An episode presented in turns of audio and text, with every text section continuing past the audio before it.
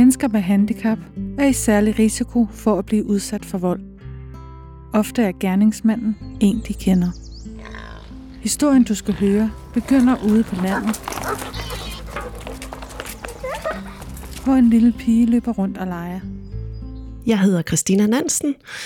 Jeg skal fortælle lidt om min opvækst. Øhm, jeg er vokset op på en gård i Vestjylland, lidt uden for Varde. Det var tilbage i 80'erne, hvor jeg rendte rundt ret meget alene ude på, på landet. Jeg gik ikke i vuggestue eller børnehave, der var bare mig og mine forældre. Og da jeg var godt fire år, så fik jeg en lillebror. Da jeg var otte år, så fik jeg konstateret min øjensygdom, Stargardt.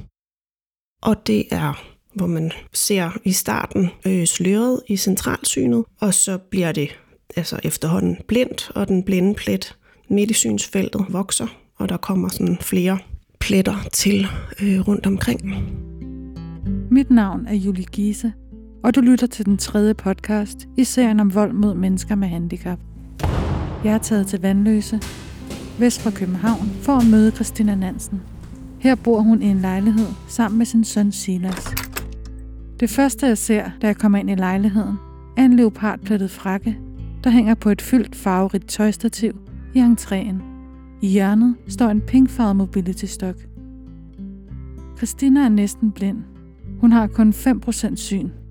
De første 7-8 år af hendes liv var synet helt normalt. Men det var hverdagen ikke. Min familie og jeg, vi var sådan ret isoleret ude på, på gården. Min mor har kontakt til hendes familie, og min far har ikke kontakt til hans familie. De havde heller ikke rigtig nogen venner. Min mor havde en veninde, som boede langt væk. Vi så dem et par gange om året. Altså, der var ikke sådan nabobørn i, i området, så jeg rendte rundt der alene og legede med, med min hund eller min kat. Hjemme hos os, der skulle vi have varm mad kl. 12 hver dag.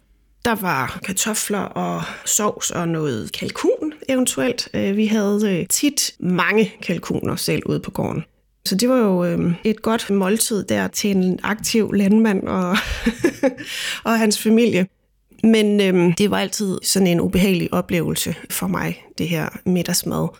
Fordi nogle gange så havde jeg ikke en stor appetit, eller også så var der måske et eller andet, jeg ikke kunne lide. En hvid sovs, hvis der var hvid sovs en dag, det, det var jeg ikke så glad for. Eller sådan noget, hvad hedder det, sådan en gulas i sådan noget hvidt sovs, og det var heller ikke lige en, en succes for mig.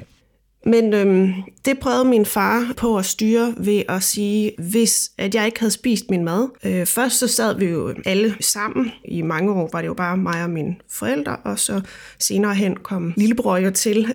Og så når de andre var færdige med at spise, og hvis jeg stadigvæk ikke var færdig, så tog han sit armbåndsur af, lagde det op på højre side af min tallerken, og sådan og bankede sådan i bordet. Om en time, så har du spist den mad, eller så er det ud i stallen og få røvfuld. Så blev der ryddet af bordet. Jeg sad med min mad. Min mor ryddede lidt op i køkkenet. Min far gik ind på kontoret og sad og lavede regnskab eller noget. Og jeg sad og kiggede på min mad, skubbede lidt rundt med det, og jeg havde jo ikke lyst til at spise, eller jeg kunne ikke lide det, eller jeg havde ikke appetit, eller jeg kunne ikke spise det.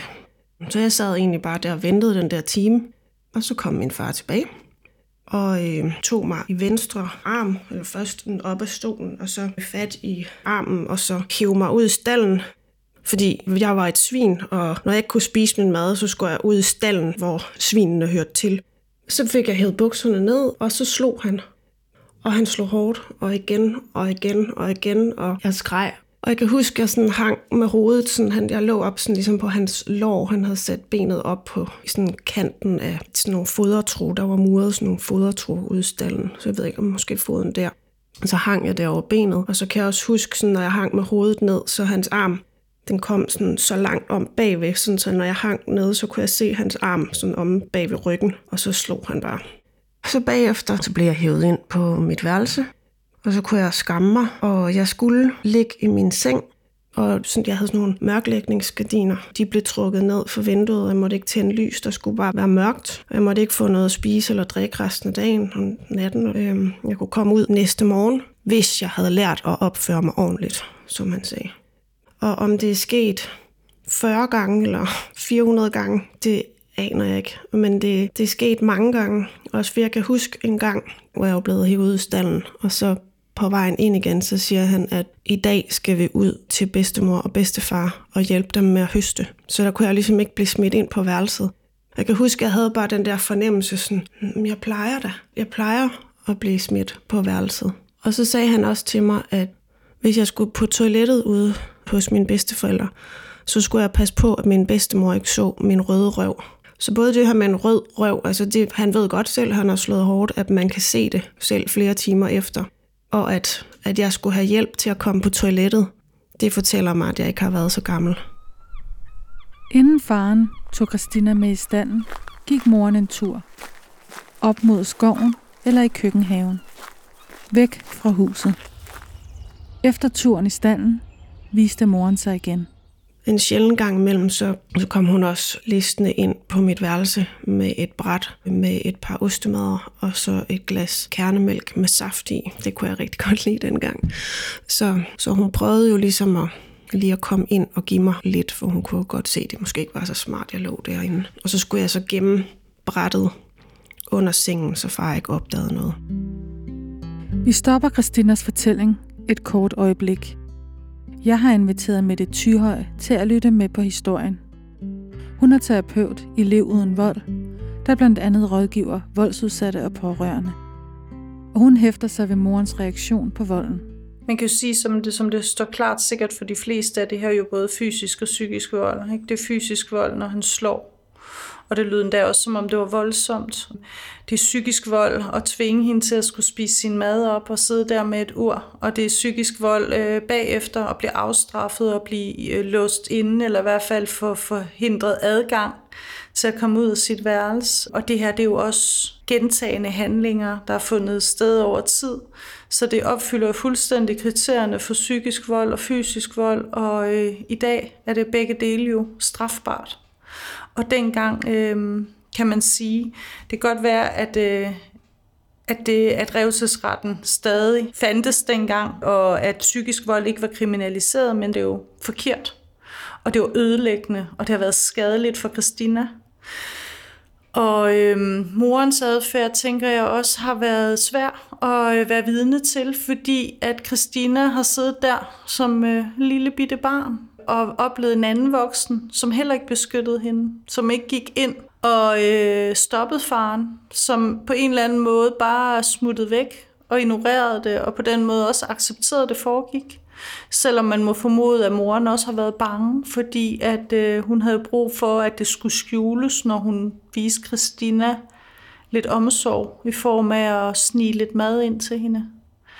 Så kan man sige, at det er også svigt på morens side, at hun ikke greb ind og beskyttede Christina. Og selvfølgelig et indlysende svigt fra farens side. Man kan sige, når det er vold i nære relationer, som det jo er her, så er det jo komplekst. Dels fordi, at det også er ens omsorgsgiver, og der sikkert også øh, må formodes at være gode stunder med dem. Og så kan man sige, så er der jo det rigtig, rigtig svære i det her, det er, at Christina på det her tidspunkt er en lille bitte pige.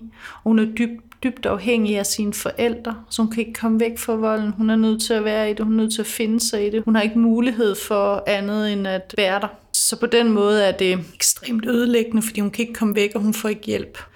Øh, og samtidig er det enormt komplekst, fordi der er alle mulige følelser, der øh, er på spil, fordi det er ens mor og far, og man er afhængig af dem, og man er afhængig af, der er tilknytningen til dem, og kærligheden fra dem, og samtidig med, at dem, der skulle beskytte en, så er udsat for vold. Jamen, det kan jo gøre rigtig mange ting. Øh, det kan jo øh, ødelægge øh, Christina, sådan at hun kommer til at at være plaget af skyldfølelse, fordi hun måske føler, det hende, der var forkert og gjorde forkerte ting, øh, og det kan give hende alle mulige følgevirkninger. Jeg kunne forestille mig som barn, at det kunne have givet øh, psykosomatiske symptomer som hovedpine, ondt i maven, øh, alt sådan noget, og så kan det jo også øh, give øh, psykiske problemer i form af angst og depression og øh, alvorlige psykiske øh, problemer, som hun kan komme til at døje med i sit liv på grund af det her.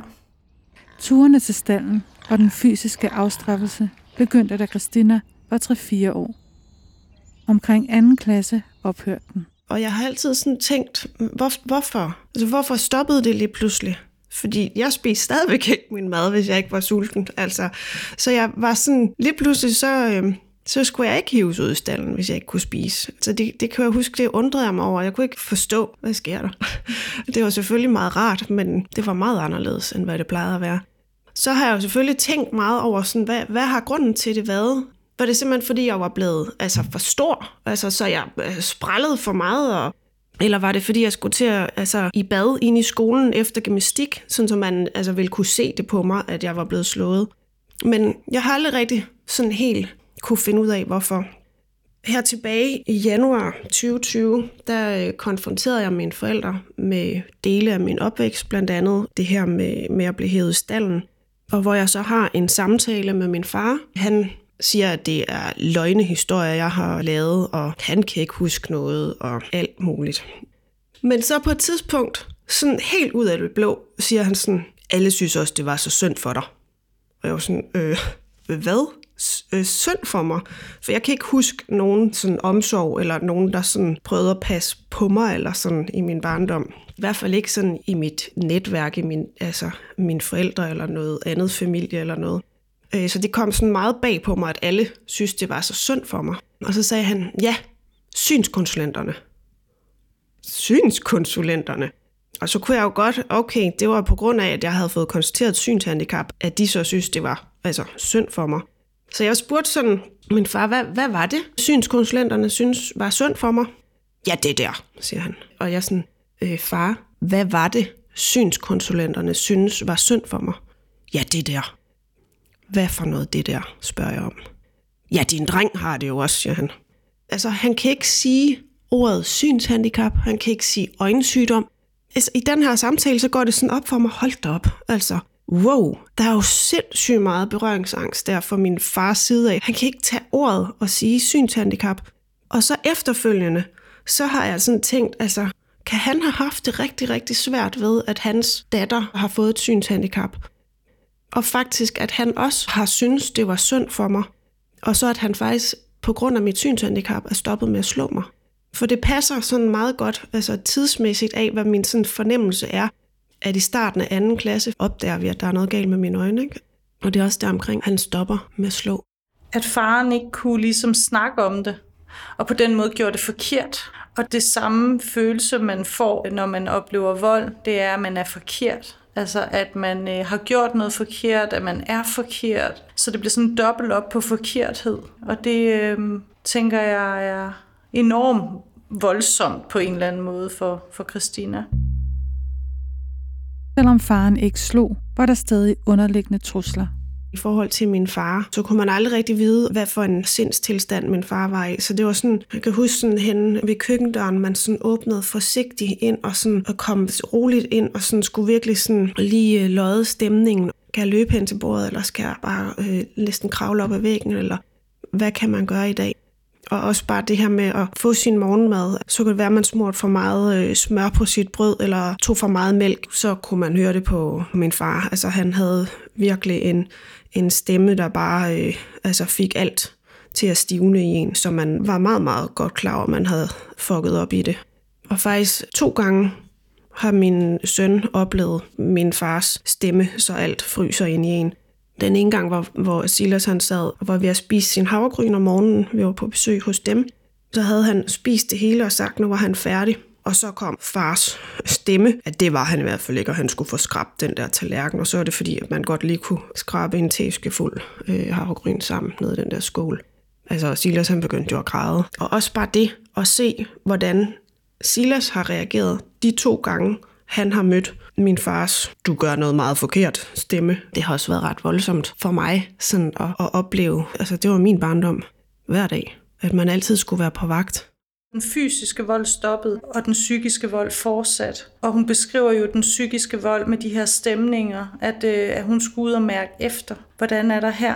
Og det er jo en del af det med den psykiske vold, det er, at øh, man går på æggeskaller, og man skal mærke efter, og så var der de her udbrud, hvor hun kunne blive så forskrækket, at hun helt stivnede. Og det har hun så også overvejet, at hendes søn har oplevet og set, hvor voldsomt han reagerede på det ved bare at have oplevet det en enkelt gang. Og det er jo enormt tankevækkende, fordi det fortæller jo også Christina noget om, hvor voldsomt det har været for hende, at hun har prøvet det mange gange. Og derved også selvfølgelig også, hvor ødelæggende det så kan være at skulle være i det, i sådan et hjem. Som voksen talte Christina med sin gamle synskonsulent, som var en af de få voksne, der kom i hjemmet i Christinas barndom synskonsulent fra den gang. Hun sagde også, at hun havde ikke en fornemmelse af, at det var et kærligt hjem, men hun kunne heller ikke sætte fingeren på noget. Altså, der var nybagte boller og hjemmelavet saftevand og øh, altså sådan noget krea bladkranse, hvor vi havde samlet blade i skoven og var sat på stoltråd og hang kranse op i vinduerne. Og sådan på, på overfladen så det hele jo bare pissegodt ud. Altså kreativt og hjemmelavet og alt var godt. Og jeg sagde jo heller ikke selv noget om, hvordan jeg havde det på en eller anden måde, så vidste jeg jo ikke, hvordan jeg havde det. Der er blevet lukket så meget ned for mig. Min mor, hun var altid sådan, øh, hvis du bare holder dig i ro, så sker der ikke noget. På overfladen ser det pænt og ordentligt ud, men der var ikke kærlighed. Ikke? Så jeg tænker, det må have været enormt hårdt, fordi hvis der er noget, børn har brug for, og alle har brug for, så er det jo kærlighed og tryghed. Og det lyder bestemt som om, at der var både fravær af kærlighed og tryghed for en 10 års tid siden havde jeg en, øh, en samtale med min mor, lidt om min opvækst. Det var meget, meget svært at snakke med hende. Men hun fortæller mig, at hun havde svært ved at komme ind til mig, så hun kunne ikke nå mig. Og jeg kan huske dengang, tænkte, det var da, det kunne jeg ikke forstå. Men i dag, så tænker jeg sådan, du gik fra mig hver gang, jeg skulle slås. Altså, du var der jo ikke. Du lyttede ikke til mig, når jeg ville fortælle om, når jeg var ked af det. Altså, jeg følte mig jo så meget afvist. Altså, jeg har jo simpelthen lukket hende ude. Jeg spurgte også sådan lidt ind til det her med, med røvfuld og Altså, det, det vidste hun ikke noget om. Hun, det kendte hun ikke til. Men hun troede, at jeg ville tale med hende om en gang, hvor vi skulle have været til juletræsfest. Min bror var ikke født endnu, men hvor det altså kortsluttede for min far. Det var min far, min mor og mig, der skulle have været ind til byen til juletræsfest. Og hvor det så sådan helt kortsluttede for min far, og han, han skulle i hvert fald ikke afsted, og han ville ikke have, at vi kom afsted. To bilnøglerne, og jeg blev tosset, så han tog mig, fortalte hun og kastede mig hen af køkkengulvet. Vi havde sådan et ret stort køkken, altså hold da op, altså jeg kan så næsten se mig selv sådan skøjte hen af det der køkkengulv. Det har jo været noget, hun kan huske. Det må have været voldsomt, og det må være, altså hun må have et stærkt billede af det, siden at hun faktisk valgte at dele det med mig, men ignorerer alt det med røvfuld. En anden ting, jeg husker fra øh, samtalen med min mor, det var også, at altså, hun sagde, at hun turde ikke at lade lade mig og min lillebror være alene med min far. Det var ikke noget, jeg sådan spurgte ind til. Vi var jo ikke lige så øvet i at snakke sammen. Jeg vil ønske, at jeg havde spurgt sådan, hvorfor? Fordi det kunne egentlig være ret interessant at få at vide, fordi når hun ikke ved, at jeg er blevet slået, og der, der er jo ingenting galt, men alligevel, så kunne hun ikke lide, at vi var alene med min far. Så der er jo et eller andet der, der er så mange ting, der ikke hænger sammen. Jeg tænker, at det jo desværre ikke er helt ualmindeligt, at både dem, der har udøvet volden, og dem, der måske har været vidner til volden, nu tænker på Christinas forældre, at de benægter lidt, og at de øh, lukker øjnene, og de øh, måske endda også glemmer noget af det, der har været foregået. Måske også lidt glemmer i gåsøjne, fordi det, kan jo, øh, det kræver enormt meget mod og ansvar og turde stå ved, hvad man har gjort, og fortælle det og bekræfte Omvendt så er det jo altså i virkeligheden det, som Christina har altså aller, aller mest brug for, er, at, øh, at de kunne påtage sig den skyld og sige, øh, ja, det er rigtigt til hende. Så jeg tænker, det er rigtig vigtigt for Christina og alle dem, ligesom Christina derude, og hvis man har oplevet sådan nogle ting og konfronterer nogle familiemedlemmer, der ikke bare vil sige ja, så skal man huske at holde fast i sin egen fornemmelse af, ja, det var det, der skete. For I kan jo godt huske det. Og det kan Christina jo tydeligt huske mange ting. Øh, og så kan man sige, selvfølgelig er det interessant, at moren siger ja til noget.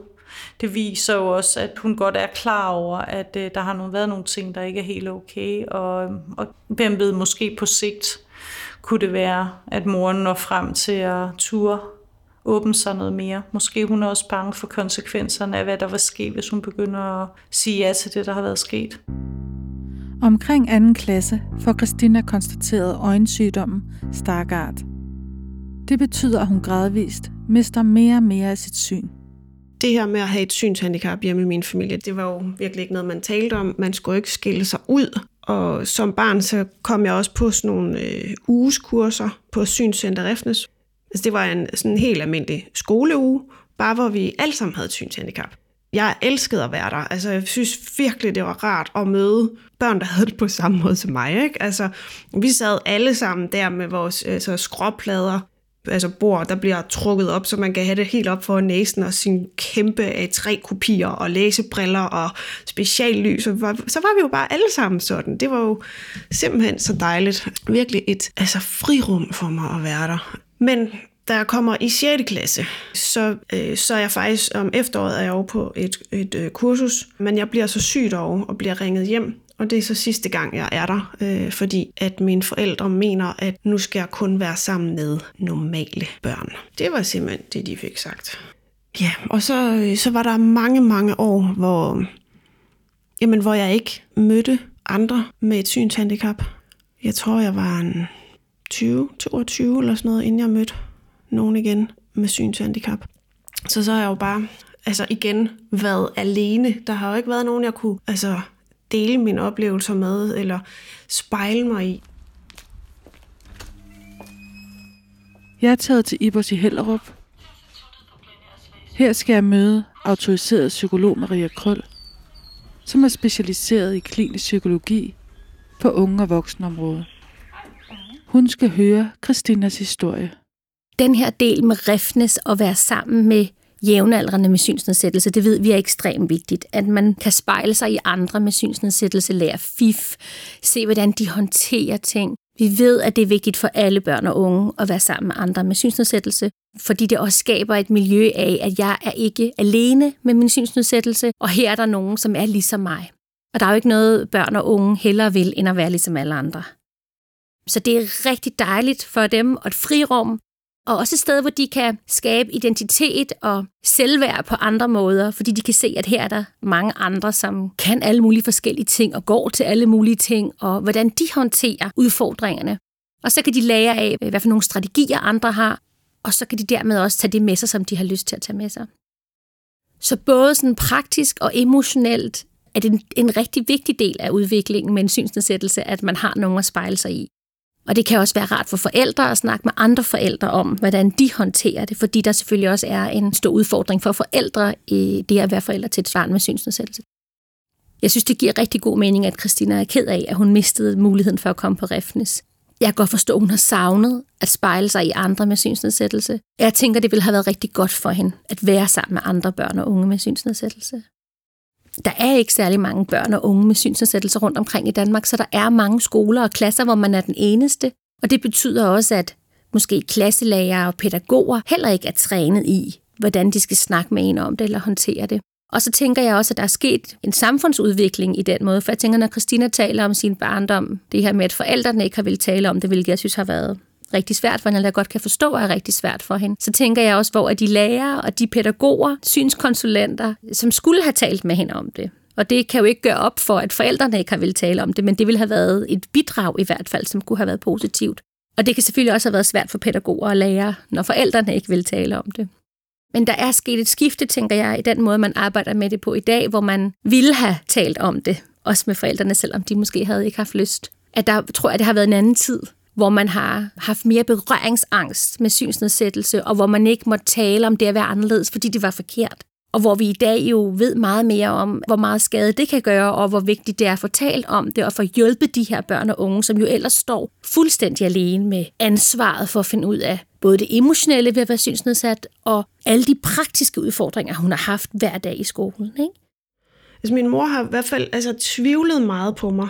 Det kan sagtens være på grund af det her med synet, at jeg jo, altså i og med, de har sagt, nu skal du være sammen med de normale, altså så har jeg vel været unormal i deres øjne. Ikke? Så hvis jeg sådan gerne vil øh, spørge nogen, om de vil, om vi skulle lave et eller andet sammen, om de vil komme med hjem på besøg eller et eller andet, så har det altid været sådan, ah Stine, tror du det er en god idé? Eller hvis der var et eller andet, jeg gerne ville øh, altså, gå til, også sådan i mit voksne liv, hvis jeg, altså der med dans, der jeg sagde, jeg skal til at gå til dans, så er jeg helt stensikkert, at min mor har været sådan, ah Stine, tror du det er en god idé?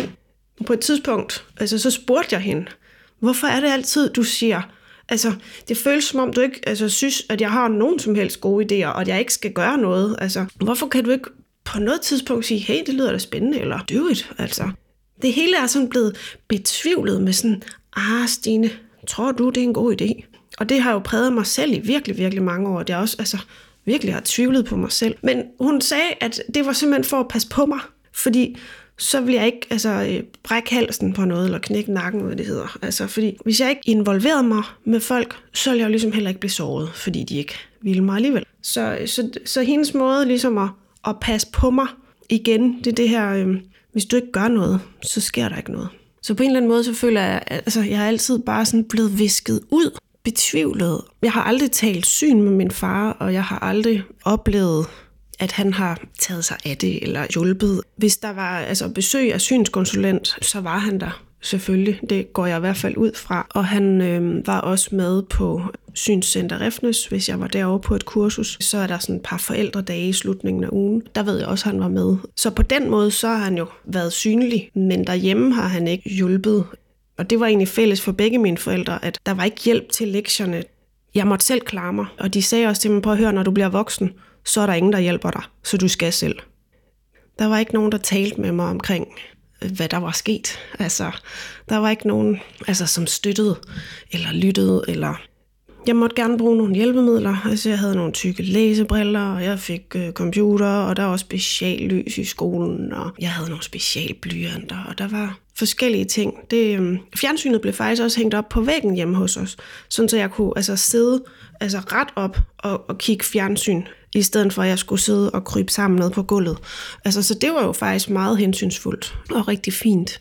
Men ellers, så måtte jeg klare mig selv. De fleste forældre, vi møder i dag, har mindre berøringsangst ved at tale om synsnedsættelse og det at have et handicap. Men det er selvfølgelig stadigvæk svært for dem.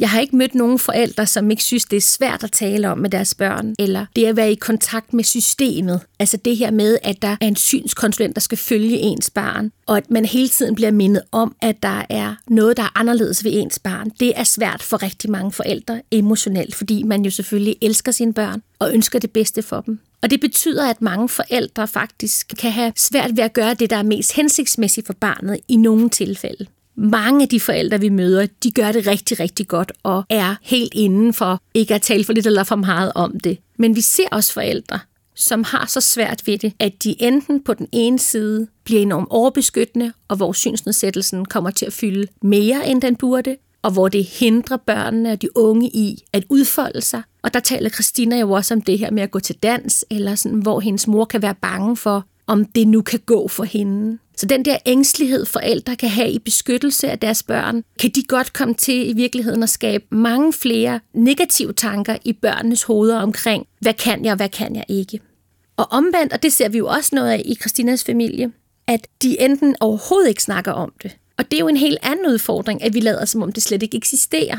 Og der er det jo, at man bliver efterladt enormt alene med at skulle løse ting, og det er børn jo slet ikke i stand til. Børn har jo brug for at få forældresparing og få hjælp til alle deres udviklingstrin, og de konflikter og forskellige følelsesmæssige svære situationer, de står i med kammerater og måske i skolen med forskellige fag osv. Og det gælder jo det samme med synsnedsættelse, at børn har jo på nøjagtig samme måde behov for at få talt om, hvad er det for nogle ting, der er svære fagligt, måske teknisk med at se tingene på skærmen, men det kan lige så vel være, når jeg ikke kan finde de andre i frikvarteret. Hvordan er det så for mig følelsesmæssigt, og hvordan skal jeg enten søge trøst i det, eller og hvordan skal jeg gøre noget ved det? Og det er klart, at hvis både lærere og forældre ikke hjælper en i de situationer, så har man simpelthen svært ved at finde ud af, hvordan man gør det selv. Men vi ser begge dele af spektret, altså at nogle forældre bliver overbeskyttende, og det kommer til at fylde alt for meget, og børnene får en følelse af, at jeg kan ingenting, for jeg er jo enormt handicappet. Og så ser vi nogen, der ligger i den anden ende af spektret, som er, det er slet ikke noget problem, du kan alt det samme som de andre, der er slet ikke nogen grund til at snakke om det. Og begge dele af de her ekstremer kan skabe problemer for børnene. Vi vil jo helst have, det bedste, det mest hensigtsmæssige, er jo, hvis det kan være sådan en moderation inde på midten omkring, at man taler om det, man får lov til at møde andre børn og unge med synsnedsættelse, man prøver at finde de bedst mulige løsninger sammen med synskonsulenten og lærerne og pædagogerne, samtidig med, at man opfordrer til, at det behøver ikke at betyde så meget, at du ikke kan leve et godt liv med alle mulige gode aktiviteter og sociale relationer, og at det ikke behøver at betyde noget. I det store perspektiv, at på det her lille punkt med øjnene er du anderledes, men der er så mange andre punkter i dig, hvor du ikke er anderledes. Christina bruger i dag Mobility stok til at orientere sig og bevæge sig selvstændigt rundt. Hun husker en episode som voksen, hvor forældrene var på besøg. For halvandet års tid siden, der øh, har stillet sådan et voldsomt tydeligt eksempel på, at, at det aldrig er facet ind, øh, hvor mine øh, forældre var på besøg hos os, og min mor og jeg, vi skal øh, deltage i Feminas kvindeløb på en god tur. Så vi skal ud og gå. Så flere gange den der weekend, så spørger hun om, øh, Stine, der i morgen, øh, når vi skal ud på vores tur, kan du så ikke lige lade stokken blive hjemme? Øh, jeg bliver helt mundlam, og selvom hun spørger, øh, jeg tror hun spørger fire gange i den weekend, og alle gange er sådan, altså jeg går helt i stå. Altså jeg synes, det er helt rystende, at hun ikke fatter, hvorfor jeg går med den der stok. De har aldrig fattet mit syn. Og jeg ved godt, det kan være enormt svært at forstå et synshandicap, fordi at mit synshandicap er på en måde, og en andens er på en anden måde. Altså, man kan ikke, hvis man kender en med et synshandicap, så er det ikke, fordi man ved, hvordan det er for synshandicappet. Altså, vores øjne er forskellige, men til mine forældre. Og nogle gange så kræver det også mange ord, øh, for at man altså kan forstå. Men det må man jo tage sig tid til. Det er klart, at når man har en synsnedsættelse, så er man nødt til at have hjælpemidler. For eksempel som hans stok, som man kan finde vej, og så andre også kan se, at her skal de tage hensyn til en. Så selvfølgelig har Christina brug for sin stok. Og jeg kan sagtens forstå den her følelse af, at når hendes mor foreslår, at hun ikke skal tage den med, at det er jo en afvisningsfølelse af, at jeg må ikke have den her med, og vi skal ikke skille os ud. Og det kan jeg godt forstå, at hun bliver ked af det over. Vi ved jo ikke, hvorfor Christinas mor beder hende om at lade den blive hjemme. Men vi kan tolke det som, at hun har det svært med Christinas synsnedsættelse. Og vi kan tolke det sådan, at hun i hvert fald ikke har lyst til, at den skal med ud i offentligheden. Og her tror jeg også, at vi har et, et samfundsmæssigt, kulturmæssigt tidsskifte, at jeg tror, der, at der er mange, jeg tror i den ældre generation, som synes, at man ikke skal skilles ud. Jeg har mødt masser af ældre med synsnedsættelse, som heller ikke har lyst til at gå med stokken i offentligheden, fordi man ikke må være anderledes, eller fordi man ikke må vise, at man har en synsnedsættelse. Christina håndterer det at have synsnedsættelse på en helt anden måde end hendes forældre, og der er det her jo bare endnu et eksempel på den diskrepans, der er mellem, hvordan Christina er med sin synsnedsættelse, og hvordan hendes forældre ikke vil tale med hende om den, eller vil lade det være en virkelig del af deres hverdag. Når jeg sidder og taler med Christina, er det svært umiddelbart at se, at hun er næsten blind. Hun kværner selv kaffebønder, hun hælder op for mig, og hendes øjne er klare og levende. Hvis man har et barn med et synshandicap, at man så også fortæller altså sine omgivelser, altså sit, sit netværk, ja, vi har fået den her diagnose, altså det kan betyde sådan og sådan, eller hun kan have svært ved at genkende folk, eller det tror jeg heller ikke. Altså, det kan godt være, at min familie fik at vide, at der var et eller andet galt med mine øjne, og det var derfor, jeg rendte rundt med sådan nogle orange solbriller. Men jeg tror ikke, der er nogen i min familie, der egentlig har vidst, hvor alvorligt øh, det rent faktisk er at have et synshandicap. Altså, til min konfirmation, da sådan middagen ligesom var færdig, altså så, så var der boldspil ude i haven. Det havde jeg sjovt nok ikke lige så meget lyst til at være med til. Og på et andet tidspunkt, så var der også altså en bekendt af familien, som altså, vi skulle mødes et sted, nogle stykker. Jeg har været sådan 17-18 år eller sådan noget. Og så da den der person kommer frem, så er sådan, Nå, du kan nok ikke hilse, var? Og jeg var sådan, øh, hvad mener du? Ja, jeg dyttede da, da jeg kørte forbi dig. Øh, nå, jeg kunne ikke se, det var dig. Altså, jeg går ikke øh, bare sådan og, og vinker til højre og venstre, når jeg hører nogen, der dytter. Altså, jeg, ja, jeg tænker ikke alle, der dytter, dytter, fordi de ser mig. så så det, det viser jo også bare, at, at det er sgu vigtigt at få talt om, sådan så at, at de mennesker, der er i mit liv, også forstår, hvad det drejer sig om. Sådan set de egentlig ikke altså, ubevidst altså, træder ned i såret. Jeg har ikke noget problem med at blive mindet om, at jeg har et synshandicap, men, øh, men man behøver måske ikke altså, at tænke, at jeg er arrogant eller snobbet eller ikke gider hilse. Altså, der er en ret god grund til, at jeg ikke hilser. For jeg kan ikke se, hvem folk er. Hun har jo virkelig haft behov for, for det, som hun også godt kan se i dag, at, øh, at hendes omgivelser interesserede sig for, hvad det egentlig var for noget, og de kunne være i dialog omkring det, og hun fik den støtte og opbakning til at have et synshandicap, som det nu er nødvendigt, når man har det. Og selvfølgelig skulle hun ikke have været gjort forkert omkring det. Det er jo øh, helt vildt frygteligt. Det kan man jo vel også godt tænke ind som, som parallelt med den her psykiske vold. Altså det er jo en øh, svær størrelse at definere, men øh, jeg tænker, at det netop er, at den også er så tilpas bred, at det her finder jo, altså, passer ind i, i rammen også, ved at øh, hun bliver jo nedgjort, hun bliver gjort forkert. Det er lige præcis det, der sker, når man er udsat for psykisk vold. Og ikke bare én gang, men øh, gentagende gange. Christina fortæller det her eksempel omkring, hvor der er nogen, der dytter for at sige hej, og så øh, får hun ikke sagt hej tilbage selvfølgelig, for hun kan ikke se, hvem der sidder i bilen. Og det er jo rigtig uheldigt, Christina bliver angrebet for noget, hun ikke kan gøre for. Det er et godt eksempel på både noget, som mange med synsnedsættelse har oplevet, men også som mennesker med synsnedsættelse er bekymret for. Og det stiller jo øh, mennesker med synsnedsættelse i en rigtig svær position, fordi de socialt skal forholde sig til nogle andre øh, livsvilkår, og jo skal være meget mere trænet i at sige, jeg så dig simpelthen ikke, for jeg kan jo ikke se særlig godt. Og det har Christina selvfølgelig ikke kun i hendes situation, fordi hun ikke har været øget i det gennem sine forældre eller i skolen. Og det selvfølgelig har det været svært for hende i den alder at gøre det. Og ikke desto mindre er det rigtig, rigtig flot, hun har lært sig selv det med årene. Ikke? Jeg kan godt forstå, at Christina øh, vil ønske, at hendes forældre havde været mere åbne omkring det, så hun kunne have sluppet for flere af de her situationer. Det, det synes jeg er helt øh, forståeligt og ganske rimeligt. Altså på en eller anden måde, så har jeg heller ikke haft noget, jeg skulle snakke om. Fordi at øh, jeg var jo egentlig bare usikker og genert og dum. Og det er først for altså, sådan 5-6 år siden, jeg er begyndt at koble min usikkerhed til, ah, kunne det være, at jeg var usikker, når jeg kom ind i et lokale, hvor der var mange mennesker, fordi jeg har et synshandicap? Det giver måske en god mening. Der sker så meget miskmask i, i kommunikation og i det sociale på grund af synet. Øh, og det, altså, det har jeg aldrig forstået. Jeg har bare tænkt, det var fordi, jeg var genert og usikker.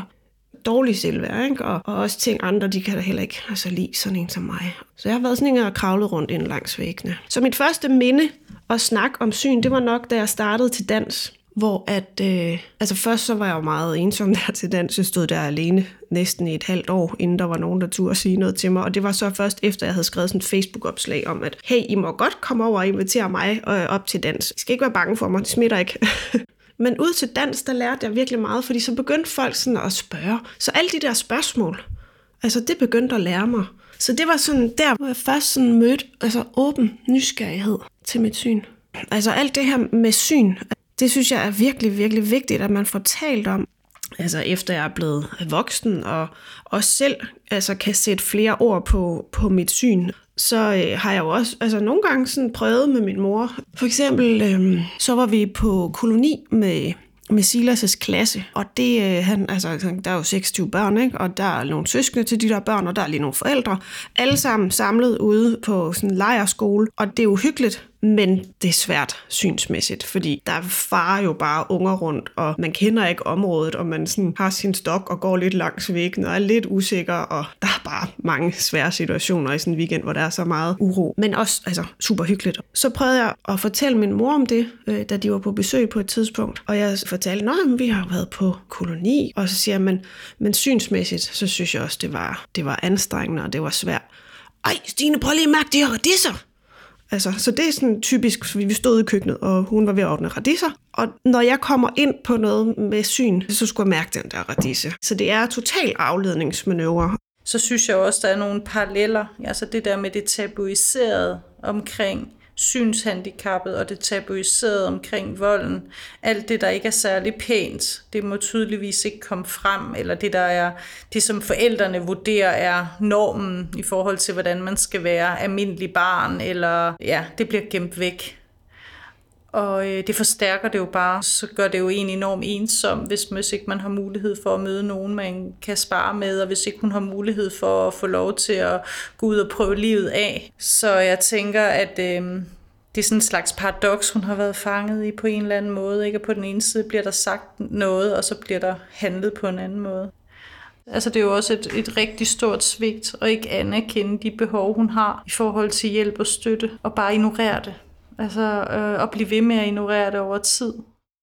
Mange børn og unge synes jo, at det er svært at have en synsnedsættelse, og det er svært, hvordan de skal forstå sig selv i forhold til andre børn og unge i klassen. Og så er vi tilbage til det her med, at på den ene side er de jo 100% som alle de andre børn, og så er der den her ene ting med synsnedsættelsen, som gør, at de er anderledes.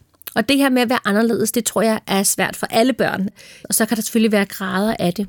Der, hvor det har været særligt sårbart for Christina, er selvfølgelig, at der ikke er nogen voksne, der har guidet i det. Hvordan kan man på en måde være anderledes end de andre og være god nok alligevel? alle har nogle forser og nogle svagheder, eller nogle ting, man bare er bedre til end andre ting. Det er jo en, en kultur og en dynamik i klassen, som lærer og pædagogerne i høj grad har ansvar for. Og som forældrene selvfølgelig støtter op om, kan støtte op omkring derhjemme, både med egne børn og i, med venskaber osv. Ikke? Det giver god mening. Altså, jeg møder stadigvæk, på trods af, at tiderne har ændret sig, og vi taler meget mere om det, så møder jeg stadigvæk mange børn og unge med synsnedsættelse, som føler sig usikre, og som i visse sociale situationer føler sig udenfor afvist, eller at det er svært at være med til for eksempel fester, hvis der er mørkt, og man ikke kan finde folk i store grupper. Så der er mange børn og unge, der har besværligheder med, med, med deres synsnedsættelse i praksis, og hvordan de socialt får det til at fungere. Så det er klart, en masse øvelse og en masse snak om det er rigtig vigtigt for at blive god til det. Det, der er jo altså imponerende ved Christines historie, er jo, at hun har gået fra at have nul hjælp til det i sin barndom og ungdom, til at blive rigtig god til det selv som voksen. Altså, det er jo en imponerende udvikling, hun har lavet i at flytte sig i det mønster. Og det oprør, som hun jo også på en eller anden måde bliver ved med at konfrontere sine forældre med, at det kan godt være, at de ikke vil snakke om det, men det vil hun, og det er vigtigt. Da Christina blev gravid med sin søn Silas, forsikrede lægerne hende om, at der ikke var forhøjet risiko for, at han fik den samme øjensygdom. Alligevel fik Silas for tre år siden konstateret Stargardt.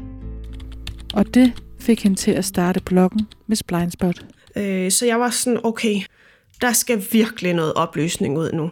Jeg er så tit blevet misforstået. Øh, man mødte så mange dårlige ting på baggrund af mit synshandicap.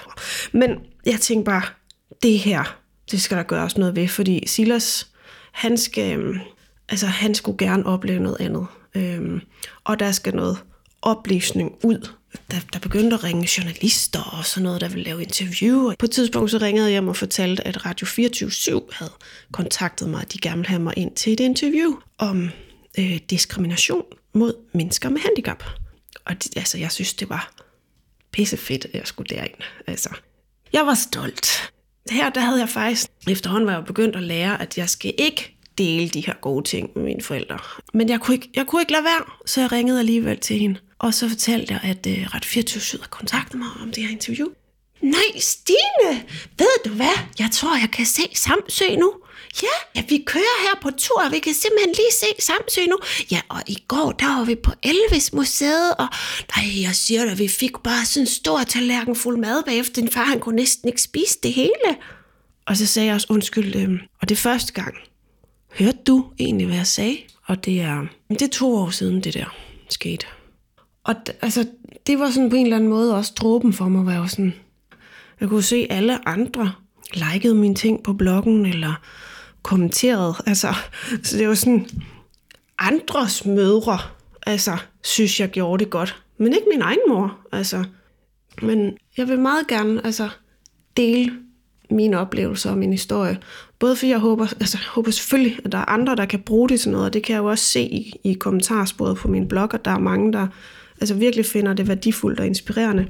Men for mig selv, jeg har jo aldrig fået den der anerkendelse hjemmefra. Jeg er aldrig blevet forstået i mit synshandicap. Jeg er ikke blevet mødt.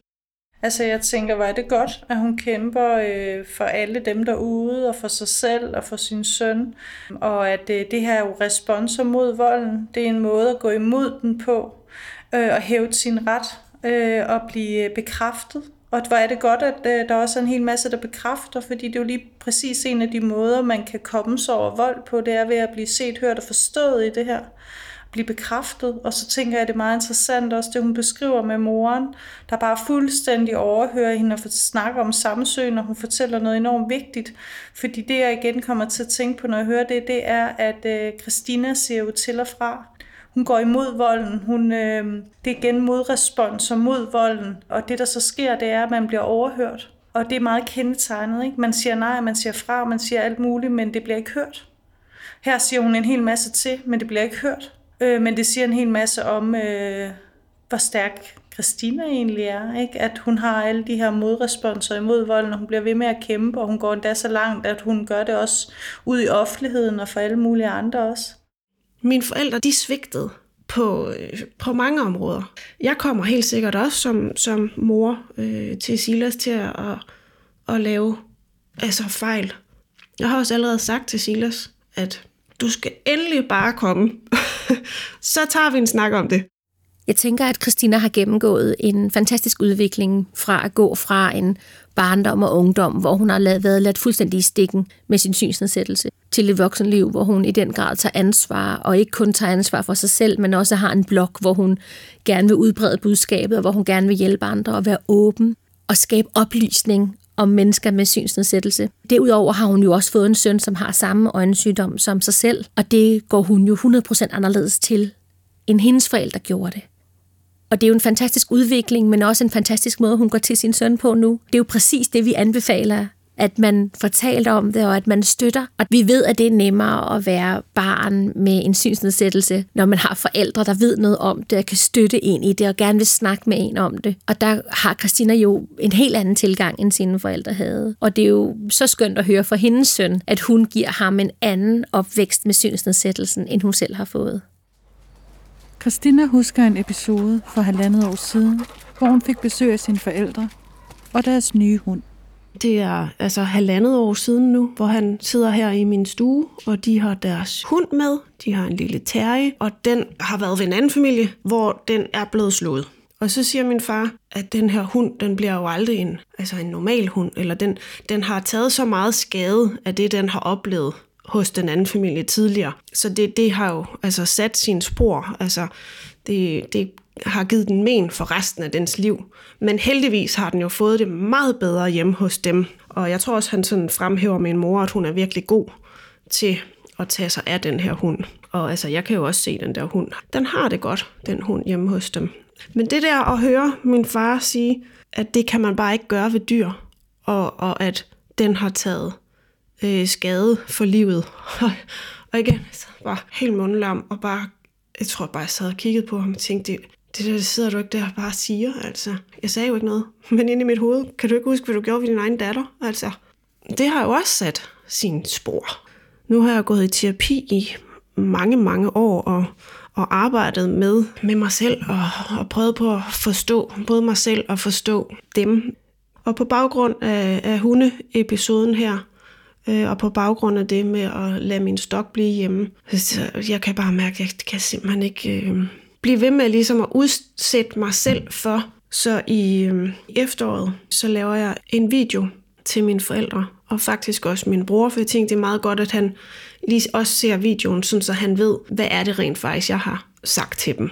Øh, og i videoen beskriver jeg lige præcis den her hundeepisode, og ja, nogle, nogle andre ting. Og så sender jeg, altså jeg skal, der går lige lidt tid endnu, inden jeg sådan er klar til at sende, for jeg er jo også bange for at konfrontere dem så direkte. Altså jeg har jo prøvet sådan lidt nogle gange og haft nogle snakke med min mor, eller nogle to, to snakke har jeg haft med hende. Ikke? Øhm, og jeg vælger at lave den her video, fordi at så kan jeg få sagt det, jeg gerne vil sige, og så sender jeg den sender dem til dem efter yderligere nogle måneder, fordi jeg, jo, altså, jeg er bange for også at lave den her konfrontation, fordi altså, hvad nu hvis de bliver så sure, så de ikke øh, vil tale med mig mere, eller hvad nu hvis de altså, siger, det passer i hvert fald ikke, og det er noget værre sludder, eller hvad nu hvis de går virkelig sådan helt altså, i flæsket på hinanden derhjemme og begynder at beskylde hinanden, og altså, Jamen, nogle gange så har jeg så været sådan helt bange for, altså, om de kunne finde på at slå hinanden ihjel eller sådan noget. Altså.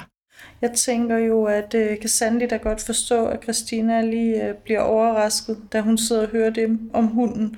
Og hun har taget den åbning, som øh, nu, nu gør jeg det, som jeg øh, måske har ønsket i mange år, og jeg konfronterer dem med det.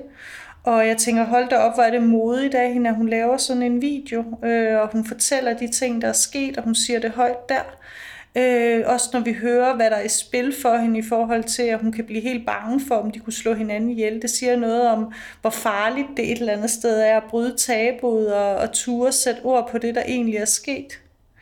Øh, men hun gør det alligevel. Hun har været enormt modig lige der. Øh, og hun sender det også til sin bror. Der var mange, mange tanker og bekymringer omkring at sende den her video. Men jeg ved også, det er det, jeg skal. Fordi at så længe, at jeg bliver ved med at udsætte mig selv for det her, mine forældre gør ved mig, altså ubevidst og stadigvæk, så tror jeg ikke, jeg kan blive helt. Hvis jeg ikke altså, siger stop eller konfronterer, så er det jo på en eller anden måde også, at jeg giver dem lov til at fortsætte. Altså, hvis jeg lader dem behandle mig på den måde, hvor mange andre mennesker leger så også behandle mig på den måde. Jeg vil ikke behandles på den måde. Jeg vil have altså, gode relationer, gode mennesker i mit liv. Jeg skal ikke have nogen, der skal nedbryde mig. Og så får jeg sendt videoen, og først så er der tavshed for mine forældre i seks dage. Øh, og så kommer min mor lige så stille på banen, at hun ved ikke rigtig lige, hvad det er, jeg sådan snakker om. Og øh, så skriver min far, at øh, han forstår ikke, hvad det er, og han synes, jeg skal komme hjem og snakke. Og så ringer jeg op til ham med det samme for at høre, hvad det er, han gerne vil snakke med mig om. Og så siger han, jamen de der løgnehistorier, og han siger også, jeg fortalte også din bror, at det var løgn, og han kunne jo heller ikke huske noget. Og altså, ja, det er da klart. Altså, dengang, da min far slog der, og min bror jo, altså, lagt i barnevognen og så mere søvn, ikke? Altså, selvfølgelig ved han ikke noget. Ja, jeg får sendt videoen. Jeg får nogle slattende kommentarer på mail fra min mor.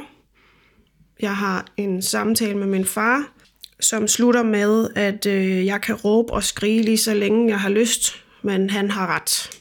Desværre bliver hun jo så mødt på den værst tænkelige måde. Øh, det bliver afvist, og hun bliver kaldt en løgner, og det er løgnhistorier, og hendes bror kan heller ikke huske det, og det er som at slå i en dyne, tænker jeg. Ikke? Og det er jo det, hun har prøvet mange gange, at hun faktisk har gået imod det. Hun har prøvet at kæmpe for sin ret, og på, for at få at vide, at det, der er sket, er forkert. Men hver gang har de afvist det, og det gør de desværre igen her.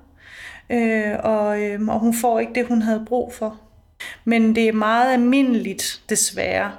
Nogen, der har oplevet vold, går hjem til nogle familiemedlemmer, prøver at konfrontere dem og bare bliver afvist. Altså, dels så øhm, kræver det, at man tager virkelig ansvar, øh, hvis man tør at stå ved, at man har gjort noget, der er så forkert. Jeg tror også, at hvis de virkelig stod ved det, så ville de jo måske blive enormt kede af det. Altså over, når der er den omsorg for en hund, altså så prøv at tænke på ens eget barn. Hvis man virkelig skulle erkende sådan helt ind i hjertet, at man havde gjort sit eget barn ondt, og måske skadet sit eget barn for livet med det, man havde gjort, øh, det er en hård erkendelse øh, og øh, det er nemmere at skubbe det over i, at det ikke var så slemt, eller at det ikke var der, eller sådan. Det kan være en måde at forstå det på. Øh, og, og så kan man sige, altså måske har det også lykkes dem at lukke lidt øjnene for noget af det. Øh, jeg tror dog alligevel, at hvis man sådan gik rigtigt tæt på dem, og de var helt ærlige, og man sagde, jamen du kan da godt huske sådan og sådan, og det der eksempel, hvor du trækker hende ud i, i laden, og hun ikke havde spist op, og du gav smæk, Altså tror jeg egentlig, jeg tror godt, de ved det. Men det gør alt for ondt måske at erkende det. Ikke? Og, det og det er måske også en måde at beskytte igen. Altså beskytte tabuet, øh, som de har været så bange for skulle brydes gennem tiden. Så jeg har ikke kontakt til mine forældre i dag. Min mor, hun øh, prøvede et par måneder efterfølgende at, at sende sådan lidt god påskebesked-agtigt. Ja, det pissede mig egentlig bare enormt meget af, fordi det er sådan lidt hendes teknik, hun altid har gjort. Øh, ligesom jeg fortalte med, hvor jeg vil fortælle om de her synsmæssige øh, udfordringer, der har været på den her koloni. Så snakker vi om radiser. Nu har jeg så ligesom øh, sendt den her video, så kan vi bare lige sige øh, god påske, eller hvordan går det i corona til hinanden. Men jeg kan, altså, jeg kan ikke være i det der mere. For et par år siden havde jeg også en telefonsamtale med hende, og der, øh, der spurgte jeg også hende sådan helt direkte, mor, slog far også dig? Nej, det gjorde han ikke. Og jeg var sådan, okay, mor, slog han dig? For jeg ville, jeg ville virkelig vide det. Altså, jeg ville have, at hun skulle sige det, hvis det var. Men så sagde hun, nej, det var rent psykisk. Og også bare det, at hun svarer, det var rent psykisk. Altså, der har ikke været særlig godt. I vinters efter videoen, så skrev jeg også ekstra til hende, prøv at høre, vil du ikke godt sige til min bror, at, at det er rigtigt? At far har også kørt hende psykisk, og hun vil ikke lade mig og min bror være alene med min far. Jeg tænker, det er desværre det samme, der fortsætter, ikke? Altså, som Christina er også opmærksom på, at hun kan ikke øh, få sin mor til at tage det ansvar og til at bekræfte det, der er sket. Øh, og derfor får jeg for sådan lyst til sådan at sige til Christina og til Christinerne derude, at øh, hvor vigtigt det er at stå fast, og stå fast på, jamen det er sket.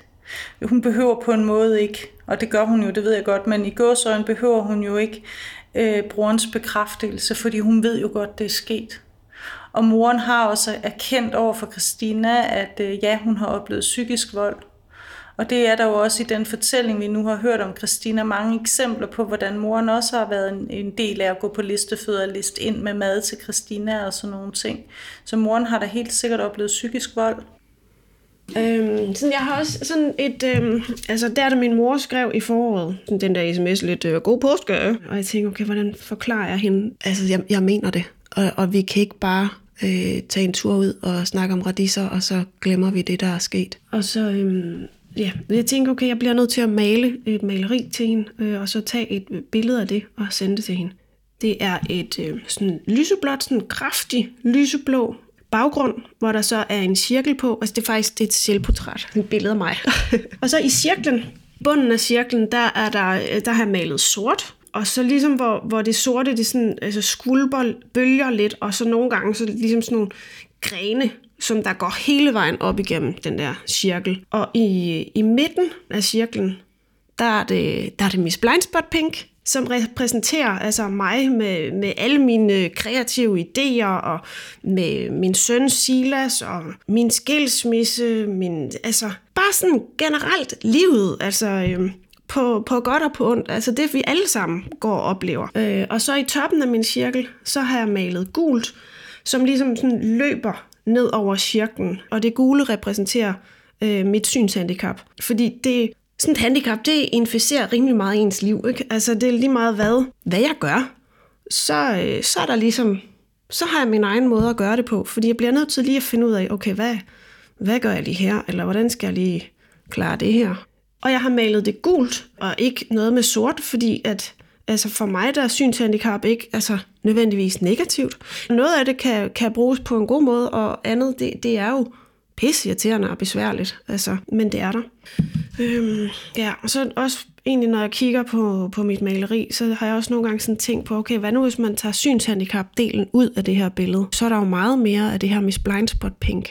Der har været så meget mere overskud i mig, så jeg kun haft altså, altså min opvækst at kæmpe med. Og omvendt, hvis jeg nu havde haft en god opvækst og piller det sorte ud af mit maleri, så har der igen været meget af den her skønne Miss Blindspot Pink. Så det er det her med, at der både har været altså, de dårlige ting i min opvækst, kombineret med et synshandicap, og at mine forældre ikke har, altså, har kunne rumme det. Og de sorte streger, som der sådan går hele vejen op igennem cirklen, altså det, det er jo også, altså i dag, der kan jeg jo stadigvæk have dage eller perioder, hvor jeg har det, altså har det svært, altså, ja, altså kæmper med depression og angst, altså, så de er ligesom blevet sådan følgesvende, kan man sige, altså hvor, hvor jeg bare bliver bedre og bedre til at, at mærke, okay, nu tror jeg lige, der skal give os ned, eller nu, det der, det skulle lige aflyse. Nu skulle lige have en hjemmedag. Øhm, så jeg tog et, et billede af mit øh, maleri her, og sendte det til min mor og beskrev. Og så skrev jeg også, at det undrede mig, at hun skrev det her god påske, altså fordi for mig havde vi brudt kontakten, så det var jeg ret klar om allerede tilbage i januar, hvis hun ikke kunne gå ind i den her snak og fortælle min bror, at det rent faktisk ikke er løgn, det jeg fortæller, så vil jeg ikke have kontakt. For jeg vil ikke blive ved med at være i det her, vi lader bare som om. Og så, ja, det her billede, og så skrev jeg, du skal ikke tage kontakt til mig mere. Det vil jeg ikke have. Og så, øh, så hørte jeg heller ikke noget. Øh, og så efter en, en måned eller sådan noget, så blokerede jeg hende, fordi jeg tænkte, at det kan jo være, at hun... Altså, last chance, ikke? Altså, det kunne være, at hun skrev tilbage på det der sag, ved du hvad, det, det, det kan jeg simpelthen ikke være i, eller nu bliver vi nødt til at snakke om det, eller et eller andet. Det, det var der stadigvæk et håb om. Men efter en måneds tid, så, altså, så blokerede jeg, så hun kan ikke altså, komme i kontakt med mig på mail eller, eller sms eller noget. Fordi jeg kan, ikke, jeg kan ikke rumme det der med, at der kommer sådan en, hvad skal I lave sommerferien? Måske besked. Altså, det føles lidt som om at blive altså, ignoreret. Det kan jeg ikke klare mere. Jamen, det, det er nogle rigtig smukke billeder, Christina har lavet øh, af, hvordan det her har øh, influeret på hendes liv, både volden og synshandicappet, og allermest øh, manglen på og, øh, forståelse og, øh, og, øh, og jeg, jeg får også bare lyst til at sige med alle de her beskrivelse omkring, hvordan Christina har prøvet at sige til moren, og prøvet at sige, hvad der er sket, og prøvet at bede om at blive forstået, og rækt, altså mange gange rækt sine hænder ud for at blive hørt det er jo, det er jo bare fortsat desværre. Ikke? Altså det, det, volden er jo fortsat, den psykiske vold er fortsat ved, at hun bliver ved med at blive gjort forkert. I det øjeblik, hun, hun er modig nok til at sende en video, hvor hun siger tingene, så bliver hun gjort forkert, hun bliver kaldt en løgner. Så hun bliver ved med at møde det samme igen og igen og igen, når hun går til dem. Og hun siger rigtig meget fra. Nu siger hun stop. Hun vil i hvert fald ikke gentage de samme slags mønstre. Til slut fortæller Mette Tyhøj, hvad man skal gøre, hvis man bliver udsat for psykisk vold. Man skal selvfølgelig øh, først og fremmest skal man jo væk fra den psykiske vold. Og hvis øh, dem, der udøver volden, ikke vil stoppe med volden, jamen så kan det jo være nødvendigt at komme væk, og det kan man selvfølgelig ikke, hvis man er et lille barn. Så skal man række ud efter hjælp. Altså hvis man er et barn, skal man selvfølgelig gå til nogen og snakke med nogen. Man skal gå til en, man er tryg ved. Øh, det samme tænker jeg egentlig også gælder for voksne. Altså gå til nogen, man er tryg ved, eller gå til nogle professionelle. Ring til os i Liv Uden Vold på vores døgnåbne telefon, der hedder 1888, og få at vide, hvor kan man gå hen, hvad skal man gøre? Øh, hvordan kan man øh, passe på sig selv? Hvis ikke man er klar til at komme væk, så er der jo også, øh, kan det jo også være nødvendigt at snakke om, hvordan kan man så være i det her på en måde, hvor man holder fast i sig selv. Altså jeg tænker, eksemplet her med Christina er jo i virkeligheden enormt flot, fordi Christina har jo virkelig holdt enormt meget fast i sig selv gennem tiden, og hun øh, virker jo enormt stærk også ved, at hun har et overskud til at gå ud og, og hjælpe andre også, og bliver ved med at stå op for sin sag. Ikke? Det er jo virkelig en måde, man kæmper imod den psykiske vold. Det, hun vil ikke finde sig i det mere. Men igen kan man sige, man kan man kan kæmpe mod det, og man kan fjerne sig fra det. Men man har jo ikke ansvaret øh, eller skylden i den vold, man er udsat for. Det er jo dog kun en, der har. Det er den, der udøver det. Og i virkeligheden er det jo også dem, der skulle stoppes i at gøre det her, og måske få noget hjælp til at gøre noget andet.